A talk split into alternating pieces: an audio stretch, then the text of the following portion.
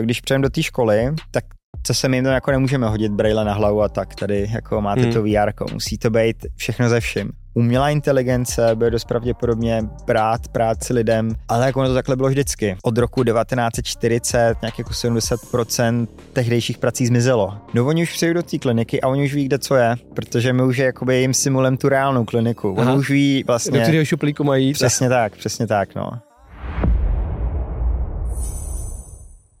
Ahoj, já jsem Martin Čermák, tohle je Czech Metaverse podcast, ve kterém se bavíme o budoucnosti. Zveme si dva typy hostů, hosty odborné na ty jednotlivé oblasti a pak hosty lifestyleové, sportovce, celebrity, podnikatele a s nimi se bavíme o tom, jak právě změnící se budoucnost ovlivňuje jejich obory.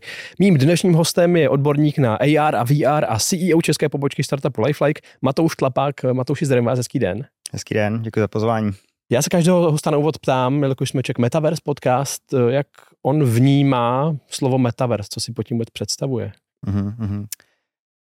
Metaverse já vnímám určitě jako věc budoucnosti. Já se nemyslím, že ten dnešní Metaverse, jak ho podle mě jako většina lidí zná nebo si představuje z úst Marka Zuckerberga nebo hmm. těch jako dnešních tržních lídrů, že to úplně není to ono, kam my se dostaneme, protože z mýho pohledu je to hrozně nepřirozený. Hmm. Uh, avataři ve virtuálním prostředí, kdy máme na hlavě těžký brýle, který po 20-30 minutách už jsou nepohodlný. Hmm. Za mě to úplně není cesta, uh, kam my se do budoucna dostaneme, takže já tomu říkám, že tak jako prototyp číslo jedna, hmm.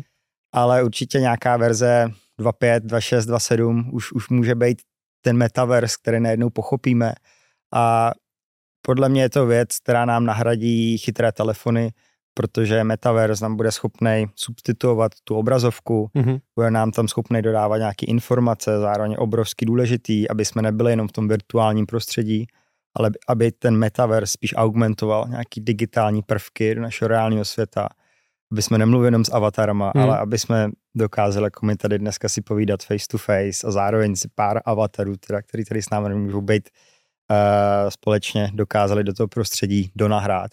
Takže za mě Metaverse uh, je určitě uh, kontakt nás, lidí, s digitálními prvky, ale zároveň i s celým světem. Nemůžeme se odblokovat a konkrétně, konkrétně žít jenom v virtuální realitě.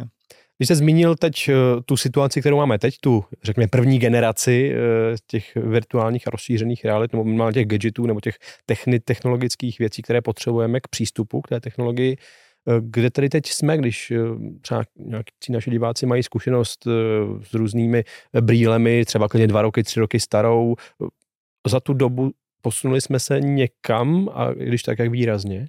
Mm-hmm. Virtuální realita je tu s námi už desítky let, hmm. i když se začala popularizovat, já bych řekl, od toho, kde byly Oculusy na Kickstarteru. Hmm. Ale pořád si myslím, že ten trh není dostatečně daleko, aby se to stalo komoditou. Zatím nám chybí, jak se to jako nazývá, ta killer app, mm-hmm. uh, nějaký zážitek, který by na základě kterého jsme si řekli, jo, tak tohle je super. To jako pro tohle to je zrozená virtuální realita a vlastně mi to nebaví na telefonu, mi to nebaví na počítači, mi to nebaví na něčím jiným. Hmm. Já dneska vnímám tu virtuální realitu jako takový prodloužený zážitek, uh, nebo augmentovanou realitu, jak, jakýkoliv hmm. jako XR zážitek je pro mě tak jako prodloužený zážitek, hmm. ale zatím to není věc, která by dokázala nahradit ty jiné technologie, co tady jsou. Co já si myslím, že bude revoluční zařízení, tak jsou určitě zařízení od Apple, mm-hmm. brýle Vision Pro, ale opět, eh, podle mě tedy ty první brýle jsou koncept, mm. jsou velmi drahý, tím pádem se nemůžou stát komoditou. Co jsem četl recenze, tak i oni mají nějaký mouchy, mm. dost pravděpodobně v nich člověk nebude schopný fungovat díl jak půl hodiny. Když už za dám 100 tisíc, tak bych čekal, že v nich vydržím díl. Přesně tak, ale proč si myslím, že to zařízení může být taková první vlaštovka pro tu revoluci, pro vlastně překlopení se do toho mm. metaverzu, jak jsem mluvil na začátku. Je to jejich kolečko mezi přepínáním si virtuální reality a vlastně odblokováváním si zpátky ano. toho světa. A za mě... To je ta provázanost s tím reálným světem. Přesně tak, přesně tak. Takže za mě tady se dostáváme víc jako z toho starého metaverzu, eh, co jsou ty okulusy, i když mm-hmm. mají taky prosvícení přes ty kamery, tak je to víceméně jenom to virtuální prostředí do nějakého světa, kde my opravdu v určitý moment si jakoby překlikneme zpátky, pobavíme se s kolegou, co sedí vedle nás mm. o nějaký pracovní věci a pak se vrátíme do toho flow módu, mm-hmm. kde máme tři obrazovky, na kterých můžeme sledovat to, co potřebujeme, nic nás neruší, vlastně odblokujeme si ten externí svět, aby jsme se mohli zaměřit, už je to na práci, na studium, eh, na cokoliv důležitého, kam my v ten moment potřebujeme zaměřit pozornost. A pak když zase potřebujeme kolaborovat, mít kontakt se světem, šup, tlačítkem si to odrolujeme zpátky a jsme normální lidi. Samozřejmě druhá, takže je to tahle funkcionalita a druhá věc je, že ty braille nám nesmí být nepříjemný. Hmm. To musí být nějaká věc, která za je sexy, která prostě, když si na tu hlavu dáme, tak se to bude líbit nám, tak se to bude líbit ostatním. Nebudeme vypadat jako ty dít prostě. Přesně nebo tak. Nerd. Nebudeme vypadat jako potapěči, nebudeme vypadat jako nerdi. Přes, přesně tak. Jako bude to, bude to věc, která bude lifestyleová a v ten hmm. moment, v ten moment my vlastně to zase můžeme začít vnímat, OK, tak tohle by se mohlo stát komoditou. Vy jste zmínil tu flow, to soustředění, trošku paradox, který mi napadl, kdy my i vlastně nevím, jestli díky nebo kvůli technologiím si myslím, že poslední generace, už i včetně mojí, máme velmi eh, možná narušenou schopnost koncentrovat se a eh, máme velmi rozptýlenou pozornost, tak teď zase dalšími technologiemi se snažíme si ji vrátit, nebo minimálně se dostat do módu, kde jsme koncentrovaní. Je to tak, já říct bohužel, ale ani nevím, jestli chci použít slovo bohužel je to prostě realita. Je to prostě realita. A ten svět se někam vyvíjí a my kdyby jsme bazírovali na tom, jak se žilo před 100 lety, tak se asi jako společnost nikam neposuneme. Takže musíme akceptovat ten vývoj a samozřejmě já vždycky říkám, technologie nám může obrovsky, je tak oheň, technologie nám může hmm. obrovsky pomoct, ale i nám obrovsky uškodit.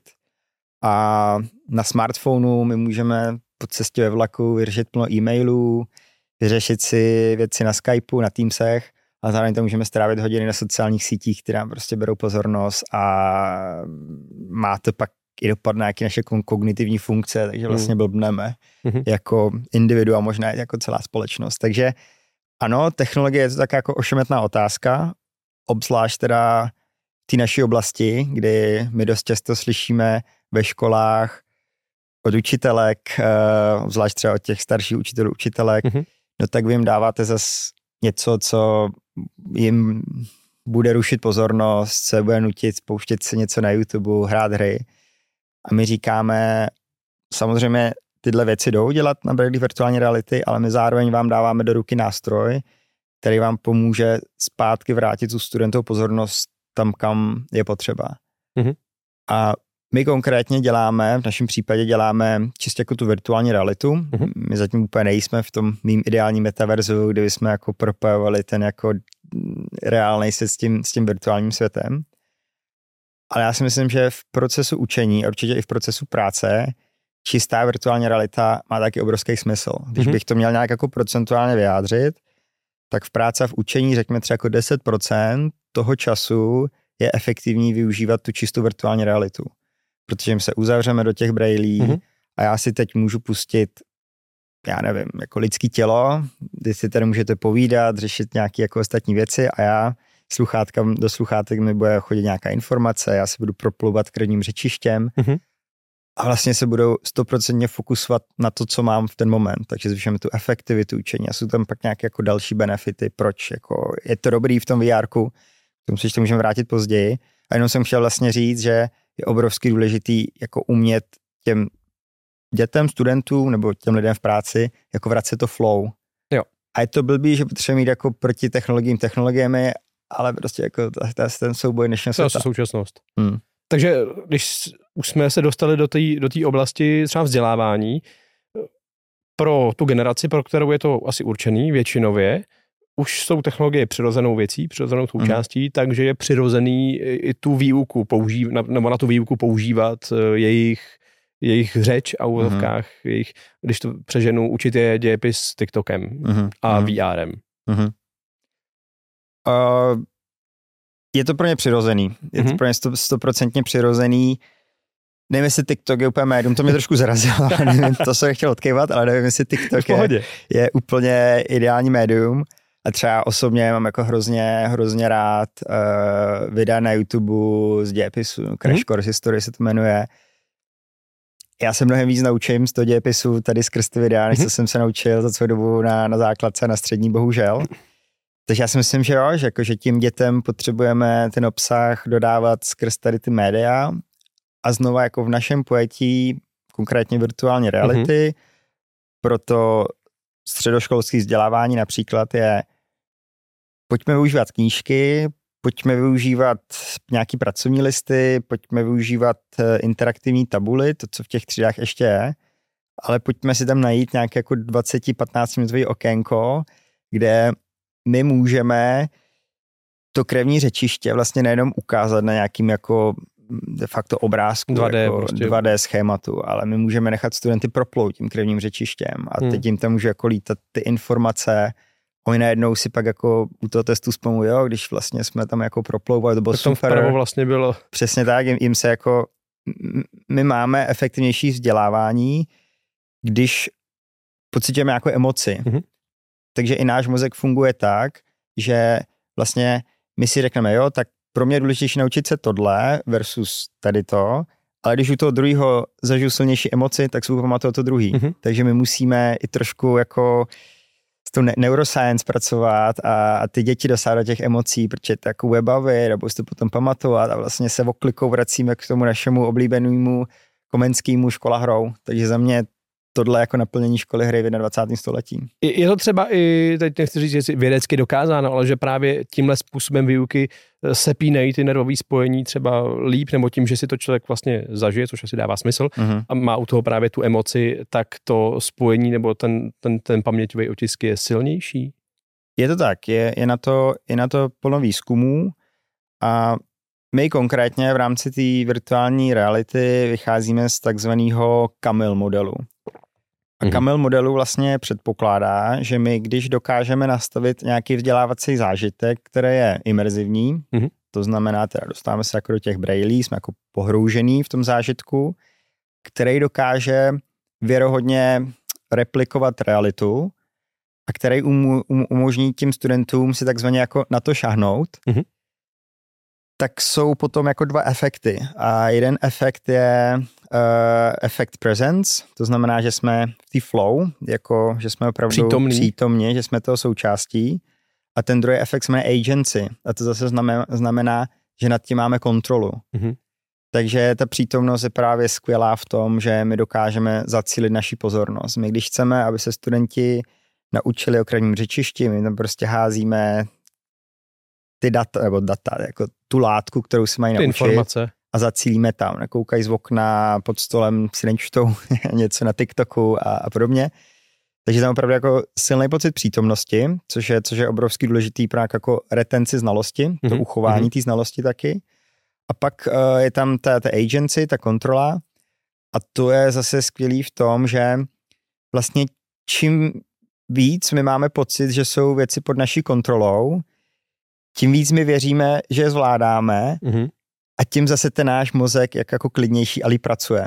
Mm-hmm. Takže zase z nějaké jako neurovědy jsou tam tady ty mm, vlastně mechanismy, které už jsou známý jako z historie, protože i jako tou nápodobou jsme se vlastně jako nejefektivněji učíme. Takže tahle kontrola je obrovsky důležitá a třeba té kontroly dosáhneme i tím, že tam chodí uh, ten, ten real-time feedback. Mm-hmm. když uděláme něco špatně, tak nám tam hodí, to hele, tady na to bacha, tady si prostě zmáčknu špatnou páčku, vrať se o krok zpátky. Takže se vrátím o krok zpátky, zmáčknu dobrou, pokračuju dál a zase, když se udělá chyba, tak je tam nějaká hláška, tady si udělal chybu. Nebo naopak to může být i taká tako pozitivní spruha. Nečekám dva dny, jestli z té výsemky budu mít Přesně jedničku tak. nebo čtyřku. Přesně tak. Já, já v ten moment vlastně nevím, jestli je to tahle páčka nebo tahle páčka, zmáčknu tu správnou, mm-hmm. klik, jedu dál tak jo, aha, tak vlastně měl jsem dobře, přesně, není, není tam to čekání, něco jsem vyplnil A, B, typnul jsem a když to je dobře, ten tak, den, tak kdy vidím ten výsledek, už ani nevím, co v té písemce bylo, nebo už si nepamatuju ani eh, za co to hodnocení mám reálně. Přes, přesně tak, no. Takže tady ta jako ta přítomnost a pocit kontroly jsou jako obrovsky dva důležitý prvky v tom vzdělávacím mm, systému. Hmm. Pomůžem, pomáhám, samozřejmě to můžeme jako docílit do určitý míry nějakým třeba jako simulací, která není v, jako v těch brýlích virtuální reality, ale tím, že my opravdu jako replikujeme to, ten svět, ten mhm. reálný mm-hmm. svět, tak my se připravujeme na ten reálný svět. Takže v tom ten náš mozek zblbneme, že on si vlastně myslí, jo, ale tohle je realita, i když jako já asi vím, že jsem v VR, a když tam prostě na mě něco vybavne, nebo když někde narazím, tak tělo má jako tendenci padat. Mm-hmm. Takže nám se tím zvyšuje pozornost, nám se tím zvyšuje motivace k učení, nám se tím zvyšuje i nějaký jako prožitek z toho těla, protože my tam můžeme dosunovat nohy, ruce, tak jsou tam nějaké jako kinestetické benefity mm-hmm. třeba. A mhm. teď se bavíme o studentech, kteří mají i třeba jako problémy vůbec jako s pohybem, mm-hmm. jo, mhm. nějaký disabled studenty a podobně. Mm. Přesně motorické problémy. Uh, můžeme tam mnohem líp pracovat s kognitivní náloží. Každý student má úplně jako jiný tempo vzdělávání, a někdo se učí rychle, někdo se učí pomaleji, takže zase jako, když je dostatečně chytrá ta aplikace, tak může dávkovat prostě hmm, přímo hmm. úměrně tomu, co ten, tomu ten, student, ten student zvládne. A zase jako kouzelný slovo pro práci pro studium flow. Uh, my dosahujeme flow, když to není ani moc těžký, ani moc lehký. Když to je moc lehký, vyprává nám pozornost, jsme něčem jiného. Když je to těžký, vzdáváme to, to, tohle nemá cenu, se jako stejně nikdy naučím. A když je prostě zase jako písemka, nebo učitel říká stejnou látku všem naraz, ty studenti mají úplně jinou úroveň. A to neznamená, že jeden chytřejší, jeden je hloupější, to prostě někdo umí líp pozornost, někdo má prostě lepší paměť eh, nebo líp součí vizuálně, někdo poslechem, si každý to má jinak. Směřuje teda, nebo, nebo mělo by směřovat uh, naše školství, otázka té proveditelnosti, k ještě větší individualizaci uh, té výuky pro jednotlivého každého žáka? Uh, já protože, myslím, pardon, že protože uh, obecně je vnímáno, že čím je menší třída, tím prospěšnější pro ty žáky lomeno studenty.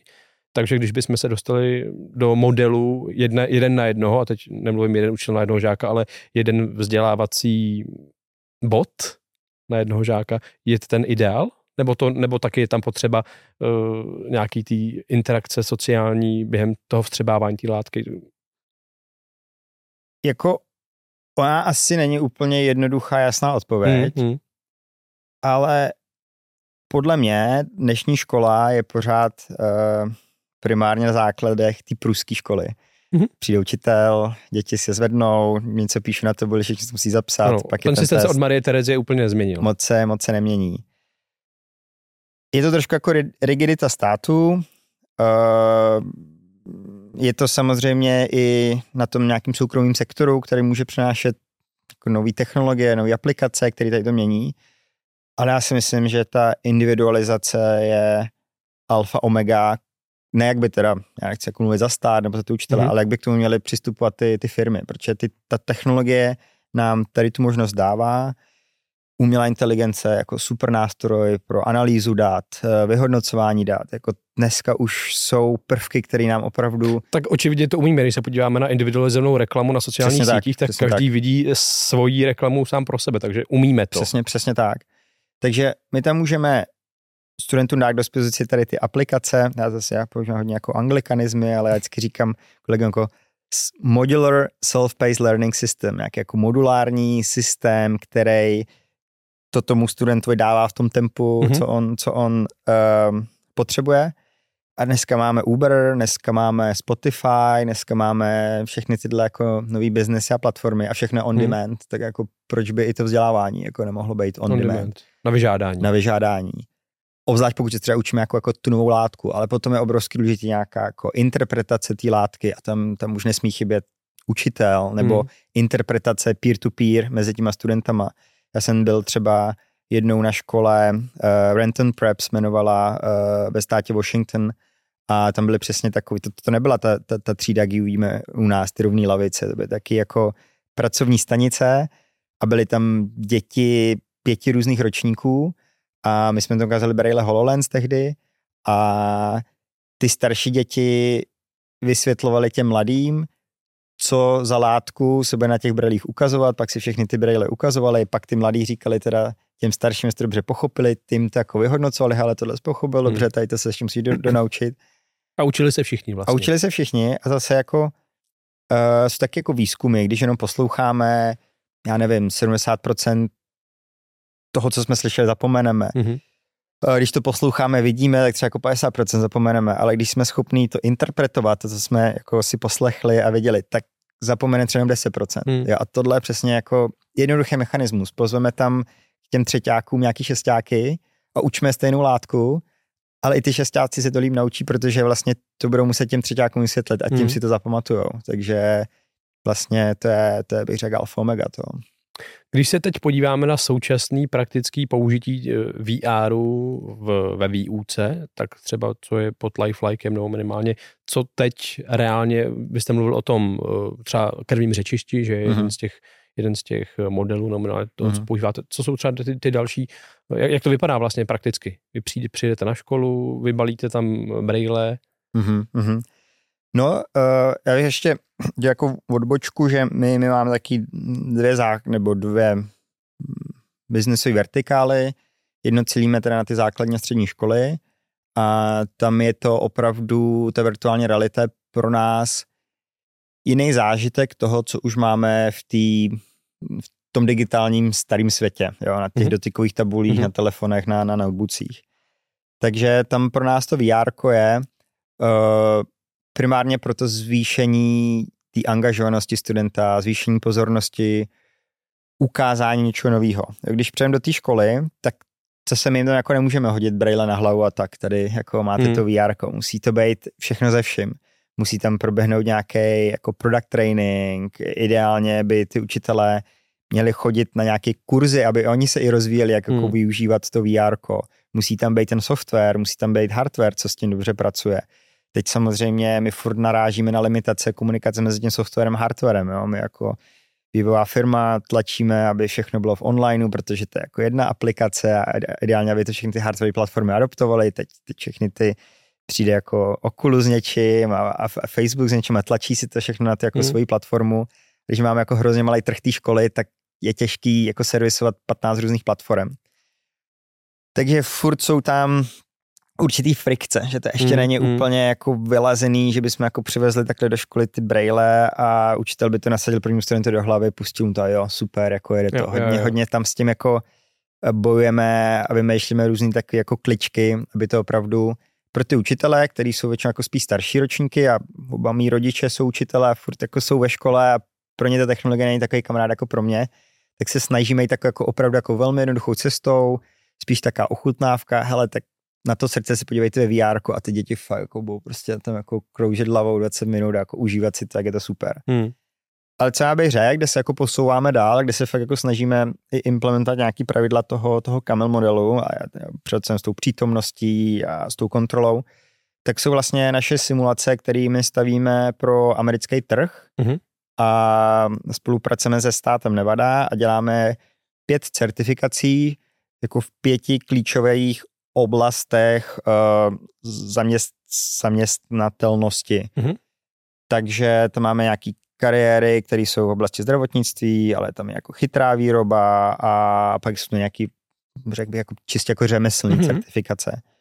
A tam my už se právě snažíme vytvořit nějaký jako lineární zážitek, jo? že začíná ten zážitek tím, že uživatel je ve výtahu a vystoupí z výtahu F klinice. Mm-hmm. Jo, mhm. a v tom výtahu dostane nějaký odboarding a to je tak jako přirozený, hele, jdeš do kliniky, tady teď budeš mít nějaký tlačítka a ti musíš dělat tohle a tohle a tohle, pak jde do té kliniky a už začíná vlastně výuka, aniž by si to ten člověk uvědomil, protože ho to jde, jo, tak víte, v té klinice, ta recepční, tak se běž mm-hmm. podepsat. A to už je ten protokol, co ten člověk, co stoupí do nemocnice, tak už se musí podepsat. Takže aniž by věděl, jako, že studuje, tak už tam jako někam se jde podepsat. Jo, jo, jo. A teď prochází tímhle krokama. Takže vlastně je to i taky trošku jako drill, jo, my, my opravdu, když děláme ty certifikace, což, což je většinou, my se snažíme volit certifikace, které se dají zvládnout, já nevím, řekněme za měsíc až půl roku, mm-hmm. není to úplně uh, degree, ne, není to prostě vysokoškolský vzdělávání, nějaký jako bakalářský titul nebo tak. Takže vlastně všechny tyhle certifikace je, aby si někdo jako rozšířil vzdělání, ale musí studovat univerzitu, takže nějaký jako drill, tak jako jasný protokol. Takže když čistě teoreticky já budu chtít jít v Nevadě, nebo budu, jsem občan Nevady a nějaká firma, třeba právě v těch technických, no chytrá výroba, mm-hmm. budou nabírat člověka uh, k, k fréze, mm-hmm. tak předtím, než mě k té fréze postaví, abych si neuřezal prsty a abych věděl, jak si dělat, tak si to teoreticky vyzkouším ve VR, nebo je to jedna z těch cest? Je to, je to jedna z těchto cest.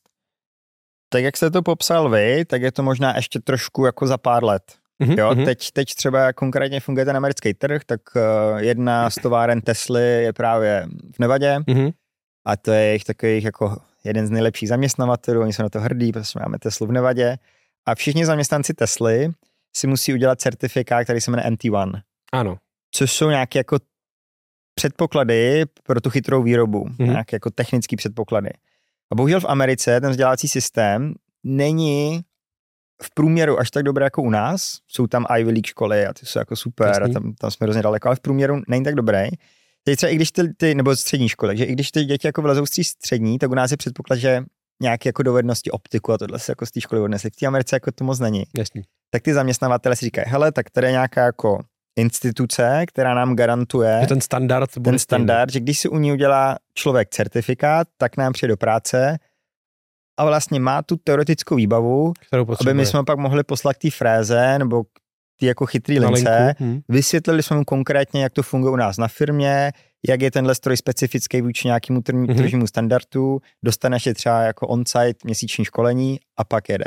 Ale vlastně ty certifikáty mu šetří nějaký ten třeba ještě tříměsíční trénink hmm. předtím. Hmm. Kdy, kdy on si to může v úvozovkách projít doma nebo, nebo Přesně tak. A jak my máme třeba ten MT1, ten je super v tom, že ten jde skoro prakticky udělat v virtuální realitě. Mm-hmm. Když se bavíme o nějakých simulacích v oblasti teda zdravotnictví, tak zase jako mě nedává smysl učit lidech ve virtuální realitě řezat skalpelem, protože tam mm. potřeba samozřejmě cítit nějaký ten fyzický odpor.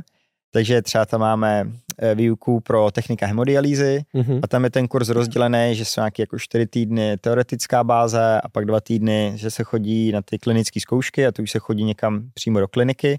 No tak v tomhle případě my jakoby děláme tu teoretickou bázi, který oni doteď se učili z knihy, mm-hmm. ale zároveň to hrozně moc vítají ty lidi, kteří potom uh, jsou na těch klinikách, protože říkají, No oni už přejdou do té kliniky a oni už ví, kde co je, protože my už jakoby jim simulem tu reálnou kliniku. Oni už ví vlastně... Do kterého šuplíku mají. Přesně tak, přesně tak, no. Takže setkají se tam se situacemi, který my v virtuální realitě jako nikdy neuděláme, ale hrozně moc věcí se tam dá připravit a tím pádem do budoucna se může ta klinická část smrsknout třeba jako z dvou týdnů na týden, blokovat eh, doktora na klinice, mm-hmm. vůbec jako prostě na té klinice je extrémně drahý, takže jim se vlastně ve výsledku šetří nějaký náklad na ten trénink, tak tím pádem si pak třeba jako můžou tyhle ty firmy, ty vzdělávací centra víc jako dovolit investovat z těch jako moderních technologií, nakupovat braille mm, mm. a část toho vzdělávání přinést. Tím, že nemusí reality. prostě na, na dva dny zavřít eh, kliniku, jenom aby tam zaškolil nový personál, ale ten se to vyzkouší ve virtuálním otisku té kliniky a stačí jim na to jedno dopoledne, kdy tam pak už reálně budou. Přesně tak jak eh, nebo jak výrazný je fenomén toho, když já to vezmu čistě eh, ze své zkušenosti, eh, když v zaměstnání člověk dostane třeba nějaký školící video nebo dostane nějaký online školící kurz, který si musí projít, Věřím, že z velké části ho lidi proklikají, nečtou ho na závěr, akorát se tam nějaký čtyři otázky, kterým ještě řekne kolega, že to bylo A a B A. Je tenhle ten, fenomén, nebo je tenhle ten fenomén o to menší, když je v té virtuální realitě, nebo taky eh, tím, že by si to měl ten člověk víc zažívat, když mluvíte o školících videích nebo videích hmm. nějakých, hmm. ne přímo degree, ale školení, který člověk potřebuje jako prekvalifikaci k tomu, aby mohl dělat nějakou práci, jak je tam řešeno tohle, že prostě si to člověk jenom hmm. neodsedí, hmm. v těch brýlích si neusne a... Hmm.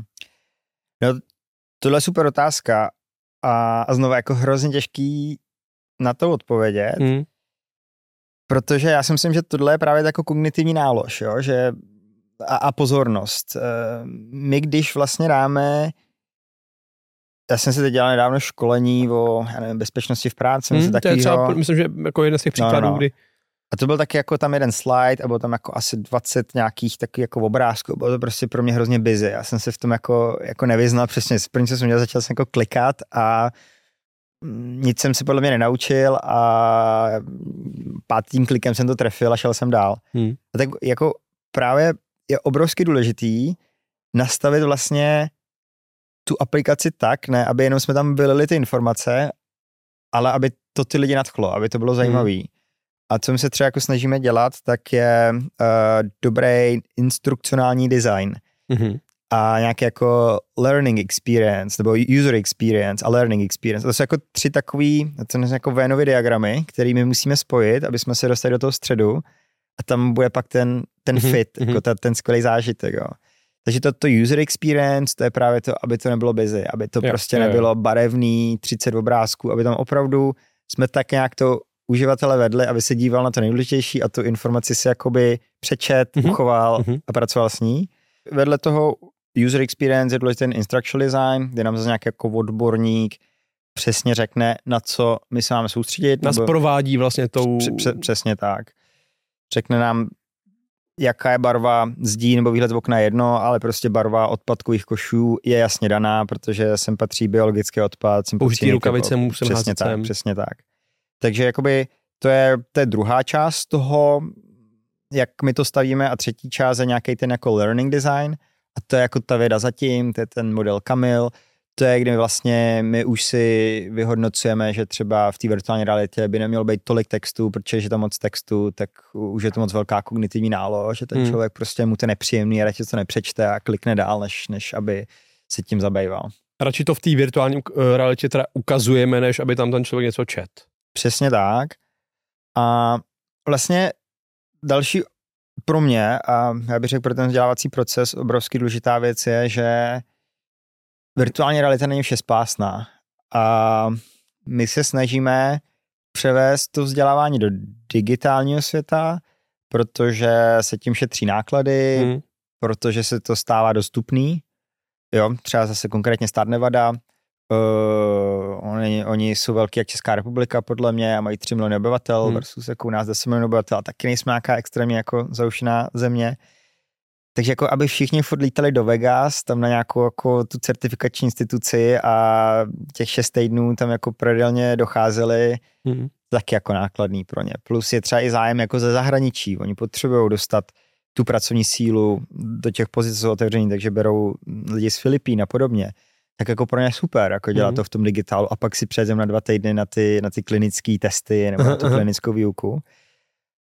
Ale vlastně to digitální prostředí, pojďme dát virtuální realitu tam, kde to dává smysl. Je třeba obrovsky těžký pochopit, jak funguje ten hemodalizační stroj a tam je potřeba jako zmenšit člověka na velikost atomu a provést ho prostě úplně jako těma vnitřnostma, aby, aby, aby bylo vidět, jak z té krve ta hemodializační kapalina vyráží močovinu a ty další jako mm-hmm. odpadní látky, co to nepatří.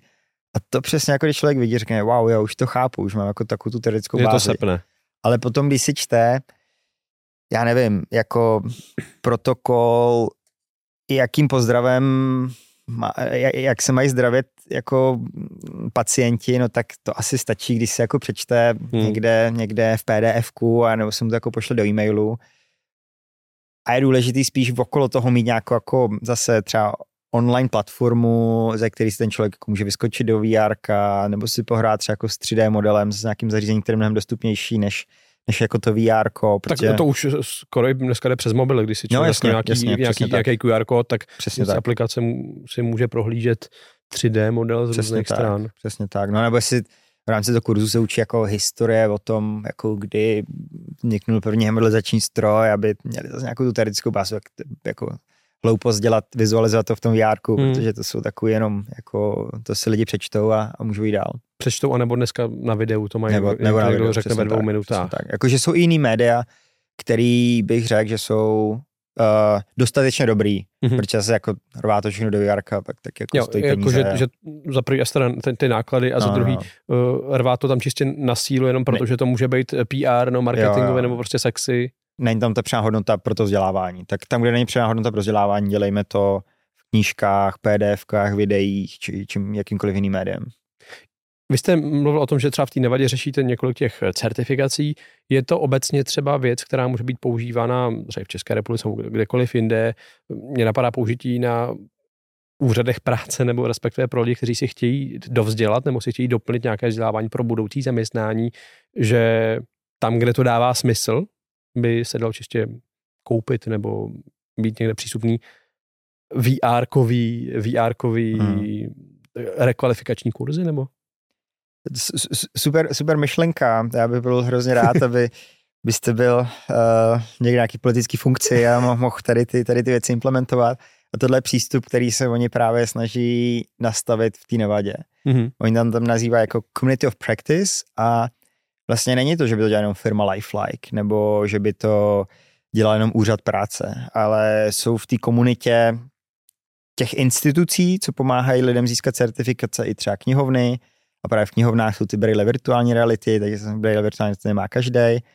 A, a ty lidi si můžou přijít do té knihovny a třeba ještě než se jakoby pustí do toho certifikátu, hmm. tak my ještě děláme, známe uh, field tripy, taky jako ochutnávkový videa na to, co by vlastně člověk v rámci té kariéry mohl dělat, takže hmm. si přijde jako do knihovny, kde mimochodem v knihovně jsou právě taky jako okýnka úřadu práce, oni to nazývají one-stop centers, a tam si nějaký tady ten jako úředník a říká, tyjo, tyjo, hele, ty už tady byl, byl covid, tak tě vyhodili z kasína, protože nejezdili turisti, jsi půl roku nezaměstnaný, co kdyby si tady zkusil podívat, co jsou ty otevřené pracovní pozice v Nevadě. Tak on si dá na hlavu braille a teď si podívá, jak vypadá ta klinika pro technika Hemidel, řekne si, wow, to je jako čistá práce, pak se s ním dál baví, řekne to, jak já jsem tam viděl dvakrát víc, než co se dělal mhm. předtím, co teda jako pro to musím udělat. Řeknu, no tak se tady jako zapiš do toho kurzu, protože jsi nezaměstnaný, jsou tady nějaké jako dotace na to, aby lidi se dostávali do těch pracovních pozic, kde ta americká ekonomika potřebuje, které mm-hmm. jsou mhm. žádaný, tak federální granty ti to zaplatí a ty přijď zítra a my tady s tebou může, nebo až bude nějaká další ta kohorta začne, my tady s tebou uděláme ten, ten, ten vzdělávací kurz, budeš mít tutora, čas jako online, čas, čas bude tady fyzicky, máš tady ty braille, protože si jako můžeš chodit, nebo si je půjč na, na ty čtyři týdny domů mm-hmm. a jako studuj s nima. Je tam to odblokování té hranice, že člověk, když si přečte v novinách, že hledají někoho na pozici eh, nebo do kliniky na hemodialýzu, tak eh, věřím, že mladí vůbec netuší, jestli to, že to má společného s krví, nebo vůbec co to jako je hemodialýza. A když si teda v nějaký virtuální realitě, nebo i kdyby to bylo prezentační hmm. video, může vyzkoušet nebo zažít, co ta práce obnáší a že na to nemusí x let studovat eh, medicínu, hmm. takže to odbourá tu nějakou počáteční bariéru. Přesně tak a tom, tomu člověku, zase my tomu říkáme jako brána k nadšení se, gateway to passion, já nevím, jak, jak to, jak to překládal, ale asi jako brána tomu propadnout, tím, jak je to tak jako relativně silný emocionální zážitek. A jsem že to jako hezký, je to pravděpodobně jako hezčí, než to jako reálně v té klince je. A ten člověk si uvědomí, teorii tohle jako může být super práce, jo? nebo nějaký jako smart manufacturing, to představu dělat někde jako u linky a jako bude to otrava náročný. Teď vidíš, že ten člověk jako programuje nějaký obrazovce, řekne si, je to jako čistá, fajn práce, slušný peníze, jo, tak já mm-hmm. udělat směny, nebo pracovat v noci a jako budu mít, budu mít dobře hodnocenou práci. Takže samozřejmě vlastně ten stát Nevada, jeden z těch problémů je, jak efektivně vzdělat lidi, aby jim to třeba jako nevzdávali v rámci už toho kurzu, mm-hmm. aby je to bavilo, tak proto i tady ty jako zase ten fokus, to nadšení, jakoby držení je v, v tom vzdělávání. To je jako jedna věc, ale předtím předchází jako natchnout lidi pro tu práci. A, a proto Nevada vyhrál ten obrovský grant, to byl, to byl stát nejvíc postižený během covidu tou nezaměstnaností, mm. takže oni nejenom, že potřebovali dělat ty lidi, ale oni jenom potřebovali říct i těm lidem, že jsou tady jako nějaké možnosti na převzdělávání a tam samozřejmě jako víc nezaměstnaných, než je ta, než je ta pracovní nabídka. Mm-hmm. Ale ještě jako nepotkávají se tam ty kvalifikace, kde je ta pracovní nabídka Ob, versus ta vzdělanost. Takže oni potřebují přesně jako rekvalifikovat, Rekval. upskillovat, reskillovat, aby aspoň třeba tu půlku těch nezaměstnaných dostali do všech těch jako otevřených pozic. Tak to je ale reálně model, který se může stát v mnoha dalších zemích, kdy ať chceme nebo nechceme, tak do jisté míry eh, robotizace, digitalizace a všechny tyhle ty technologické procesy připravují pravidelně každým rokem stále větší počet lidí o zaměstnání. Takže je to věc, kterou by třeba měla být i v České republice řešena na státní úrovni. No, Nějaká rekvalifikace, eh, upsky, upskilling. Určitě, určitě. Jako, žene se na nás další tak jako buzzword industry 4.0. Mm-hmm. Uh, potřebujeme, potřebujeme s tím nějakým způsobem zacházet, ta robotizace, automatizace, umělá inteligence bude dost pravděpodobně brát práci lidem, který se ještě dva roky zpátky mysleli, jako, že robotizace se jich nikdy, nebo automatizace se jich nikdy nebude týkat. Ale jako ono to takhle bylo vždycky. Já se čet někde v článku, že od roku 1940 nějak jako 70% tehdejších prací zmizelo k dnešku. Mm-hmm. Jo, ale zároveň jako ty nové práce, kam se tyhle lidi dostávají, tak jsou tak vznikají díky inovaci. Tak jsou to různí jako programátoři, jsou to různí jako dneska to budou lidi, co dělají prompty pro, pro umělou inteligenci. Mm. Takže to na jednu stranu nám to tu práci bere, tady ty nové věci na druhou stranu nám jako dává, jo. Asi by furt nikdo jako nechtěl být někde jako u linky a, a jako makat rukama. Ale je důležitý, nebo co si potřebujeme uvědomit, že ta, ta změna je mnohem rychlejší, takže mm. my potřebujeme být flexibilnější v rychlosti jako proměny těch skillů, dovedností lidí. Takže my potřebujeme opravdu nastavit jako dobrý systém, který dokáže ne každou dekádu, ale každý dva roky hmm. lidi jako posouvat tam, kde by měli být a ideálně ty dovednosti stavět, že je to taká jako jak pyramida, prostě nějaká jako základní skill, já nevím, soft skill, dobrá komunikace, nad to něco a pak jako až nahoře na té špičce se jdou taky mm-hmm. jako velmi specifický věci. Takže uh, člověk, který dneska vystuduje, no, člověk, který dneska vychází uh, ze střední školy s maturitou, tak je čistě reálný, že za svůj kariérní život uh, nejenže třeba čtyřikrát změní zaměstnání a častokrát se děje, že ten člověk zůstává v oboru, ale že bude nucen k tomu třikrát, čtyřikrát změnit nejen zaměstnání, ale i obor, ale i úplně jakoby nový skill set jasně, jasně. se naučit. Je to tak, zase já jsem si třeba v té Americe už se to takhle jako docela děje, hmm.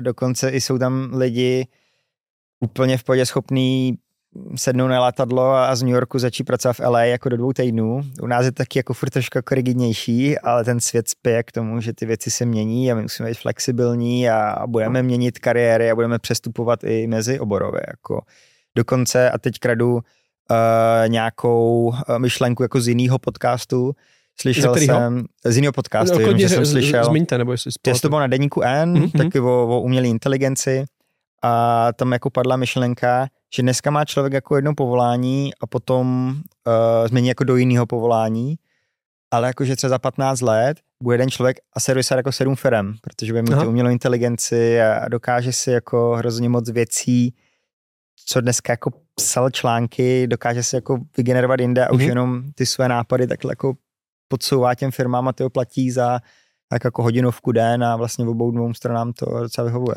Je pravda, že dneska je častý, že člověk, když přijde do nějakého nového zaměstnání, tak se tam vlastně učí úplně nově to, co tam bude dělat.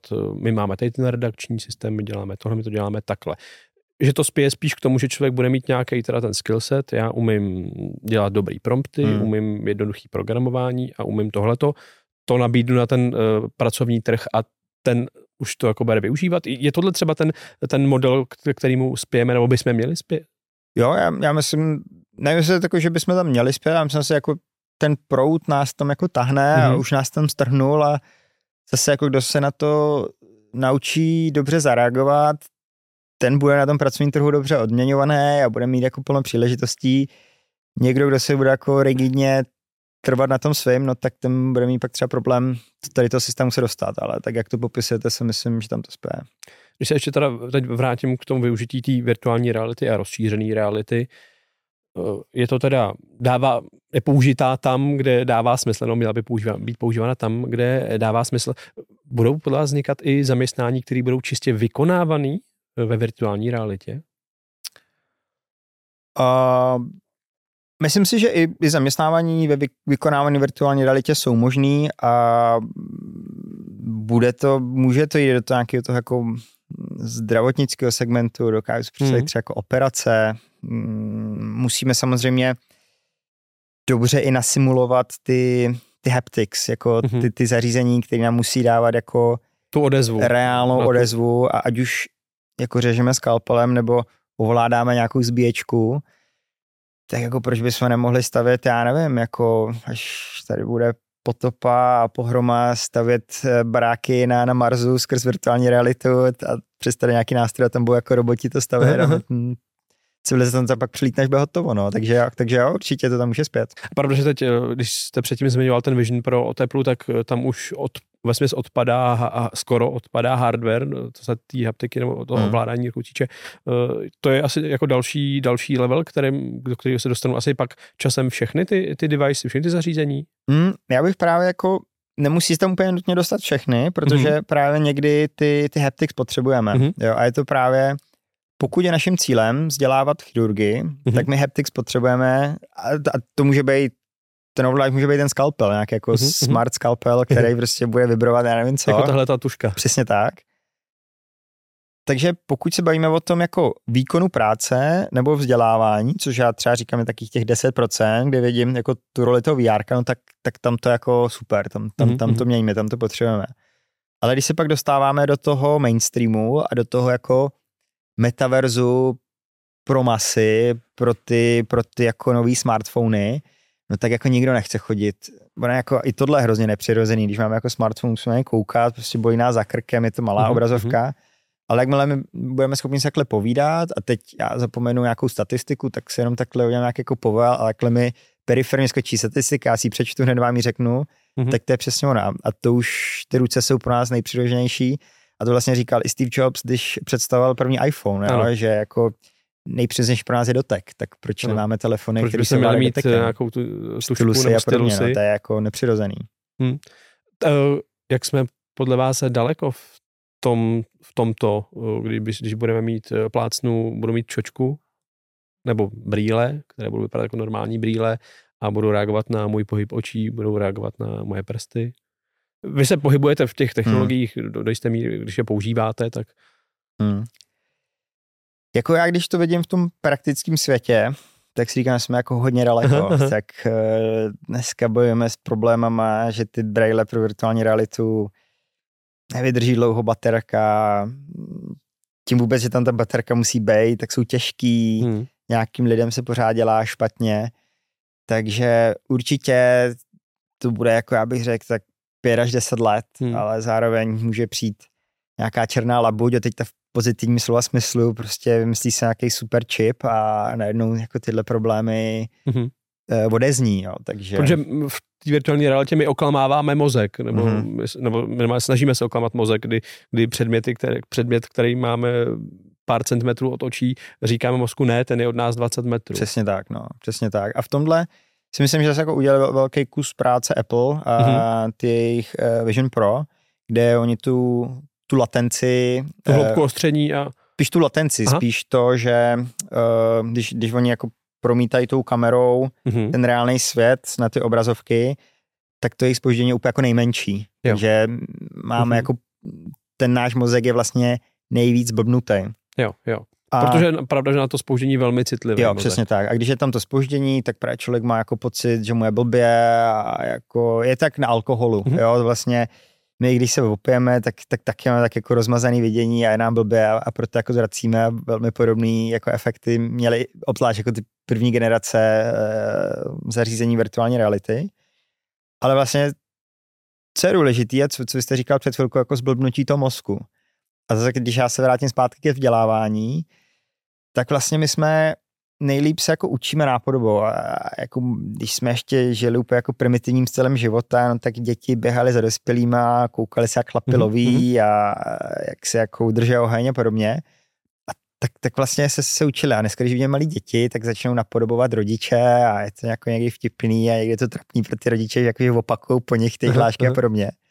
A vlastně my bychom měli dělat úplně ty stejné věci v tom vzdělávání.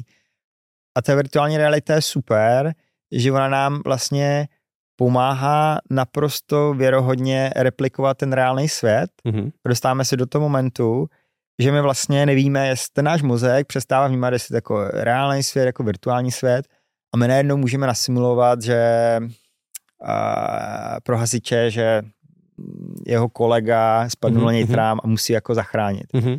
Tohle to bychom jako v realitě nikdy nechtěli dělat, protože ten člověk by mohl umřít nebo se mhm. zranit. Mm-hmm. Takže ona nám to pomáhá vlastně vytvářet situace, který není možný vytvořit v reálném světě, nebo to je extrémně nákladný, nebo extrémně nebezpečný. A obrovská výhoda toho, té virtuální reality je, že čím víc smyslu my zapojíme, znamená, my to slyšíme, my to jako vidíme, budeme nějaký rukavice, budeme cítit kouř, budeme cítit teplo, jako my čím víc zapojíme smyslu, tím víc blbneme ten mozek, aha, to tady se jako něco děje, mm-hmm. tady já mhm. teda jako musím zapnout ten mod útok, uh, útěk a vlastně začít fungovat. A my si vytváříme takzvané jako perceptuální mapy. Takže mm-hmm. my, když tu situaci jako vyřešíme, úspěšně nebo i neúspěšně, tak si vlastně vytvoříme nějaký návod, jak se pak ta situace dá řešit, když se s ní potkáme v reálném světě.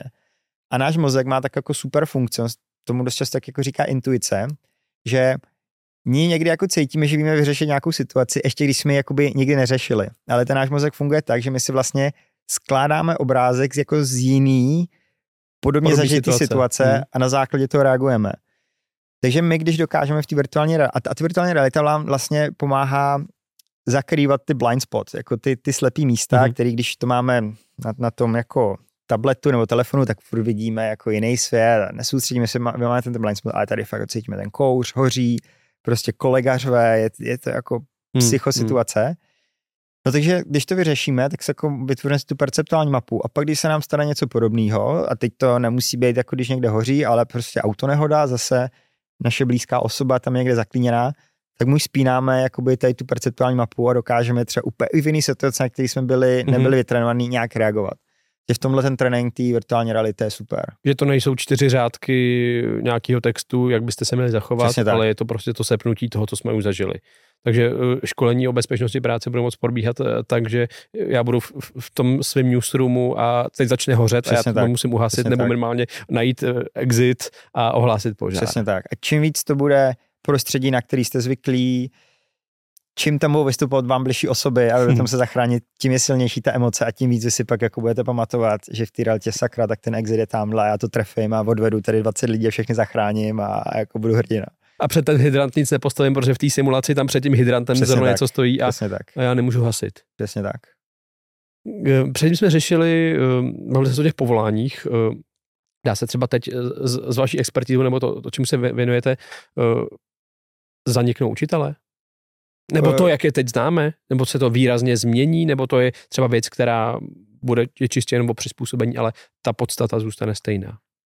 Mm, učitelé jako nikdy nemůžu zaniknout a učitelé je obrovský důležitý povolání hmm. a bych si přál, aby učitelé měli jako ještě mnohem důležitější postavení a myslím si, že učitel by neměl být vnímaný jenom ten jako co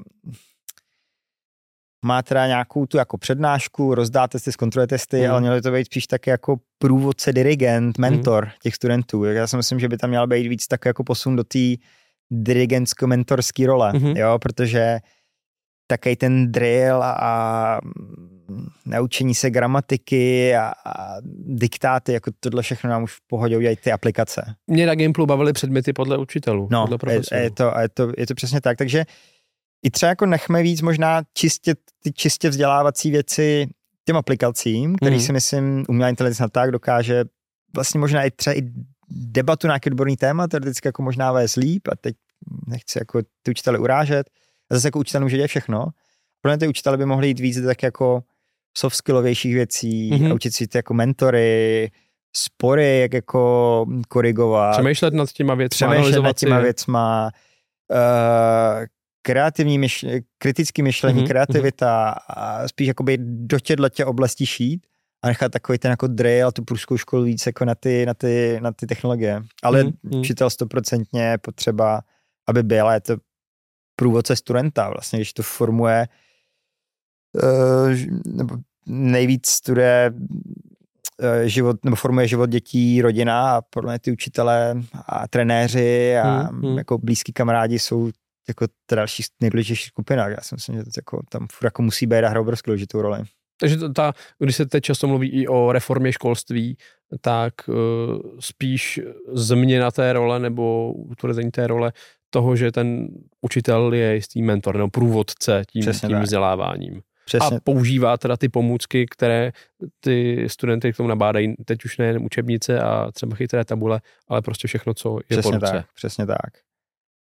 A dokonce si myslím, že by i jako třeba, a teď to není asi to jako středoškolský, základoškolský, ale třeba už jako terciální vzdělávání, že by ty odborníci z praxe měli pak chodit do těch škol Hmm, a ty hmm. lidi, ty matadoři z toho biznesu, jako z těch exaktních věd, potom jít jako zpátky do škol a předávat to know-how studentům, jakože tohle je obrovský důležité. Mně se líbí příklad uh, Hongkongu, kdy Hongkong Mhm. Eh, si dal nějaký strategický cíl, my chceme zvýšit kvalitu terciálního vzdělávání, tak všechny ty expaty, co měli prostě Hongkongany po celém světě, stahli na nejlepší univerzity v Hongkongu, zaplatili dvakrát tolik, co měli manažerský platy jako po korporacích po celém světě, no dneska jsou to jedny z nejlepších škol na světě, takže se musí zlepšit podmínky pro ty učitele, aby si tam natahli ty nej, nejkvalitnější lidi, kteří dokážou být tady ti mentoři a garanti Hmm. a pak ten systém bude krásně fungovat. Často, často se to děje, je otázka v jaké míře v soukromých školách, že do Jo, soukromých škol docházejí vlastně lidé z toho biznesu, kterým, kterému se věnuje, tak je třeba úkolem eh, veřejné zprávy nebo státu, aby, aby něco podobného aplikoval eh, na veřejné školy, veřejné školství. Uh, myslím si, že jo, myslím si, že jo. A mně se třeba jako hodně líbí, že soukromé školy mají mnohem líp podchycenou takovou tu strukturu managementu, jo, že, Aha. že opravdu jako ty nejlepší se prosazují nahoru, nahoru a není to tak jako tabulkově zařazený a je to víc postavené na těch dovednostech a když ty jako lepší vedou taky ty průměrnější, tak jako Mhm, ta mhm. škola, ta firma, ta společnost může prosperovat. Což prostě v tom našem zase jako státním systému, a když jsou zřizovatelé vlastně jako politici nebo nějaký jako dosazený lidi, který nemají úplně Tam ta motivace a přesně obecně... tak, no, přesně tak. Jo, takže tam chybí podle mě taky ty základní jako principy, nějaký jako v vozovkách volné soutěže nebo ty kapitalistické soutěže, která vytahuje Aha, jako aha. ty, ty, ty dobrý nahoru a proto to někdy může se zdát, že to stagnuje, no. Jak jste na tom s kreslením? S kreslením, Hmm. Vy. to já neumím kreslit. Eh, Totiž na závěr každého dílu eh, náš host dostane tablet a nakreslí nám v rámci jedné minuty obrázek, my z něj potom uděláme NFTčko a to potom, eh, až Ok, vydáme, tak eh, prodáme a dám na charitu. Takže teď je ten čas, kdy dostanete tablet a ukážete nám, jak nemusíte to vůbec bát, eh, většina nebo 90% našich hostů říká, že kreslit neumí, pak se ukáže, že to tak špatný není. Jo, dobrý, minuta, jo, no, tak jo, tak jo, Tak jestli jste připravený, tablet máte, tak já spouštím jednu minutu teď. tak jo, tak super. Měli jsme tady už vlastně všechno, no. Obrázky, i měny barviček, logo, logo jsme tady měli. Karolinaček nám tu minule eh, rozkládal číslo 271 na padrť Mhm. mm. úplně. A já vám tam do toho trošku vidím, budou to brýle na virtuální realitu, Přesně tak. tak to jsem rád, že to je, že to je tematický. Máte bude- ještě půl minuty, takže si můžete vyhrát. To bude tematický. No. Já jsem nedávno zkoušel kreslit eh, ve virtuální realitě, nebo kreslit, Aha. tam vlastně člověk to tak jako spíš modeluje. A když se do toho dostane, tak je schopný v tom strávit teda hodiny, než teda, Jo, jo, jako to jo. je, ještě máte 10 sekund, pak vás poprosím ještě o podpis a to můžete klidně po, po, po časomíře 5 sekund, jo, jo. nádhera. tak, nic moc teda brýle. dobrý, děkuju. Jo. Tak máme tu VR. Uh, já jsem moc rád, že jste si nás udělal čas. Jo, Děkujeme já- za, já děkuju za za velmi zajímavý povídání, zvlášť o tom vzdělávání, to mě osobně hodně zajímalo. A my se vidíme na všech našich eh, platformách, na Discordu, na Facebooku, na Instagramu, na TikToku, na Twitteru. A teď si budeme povídat ještě o, v té další části o vás osobně. Mhm. Jak byste se, Matuši, dostal k tomu, co teď děláte?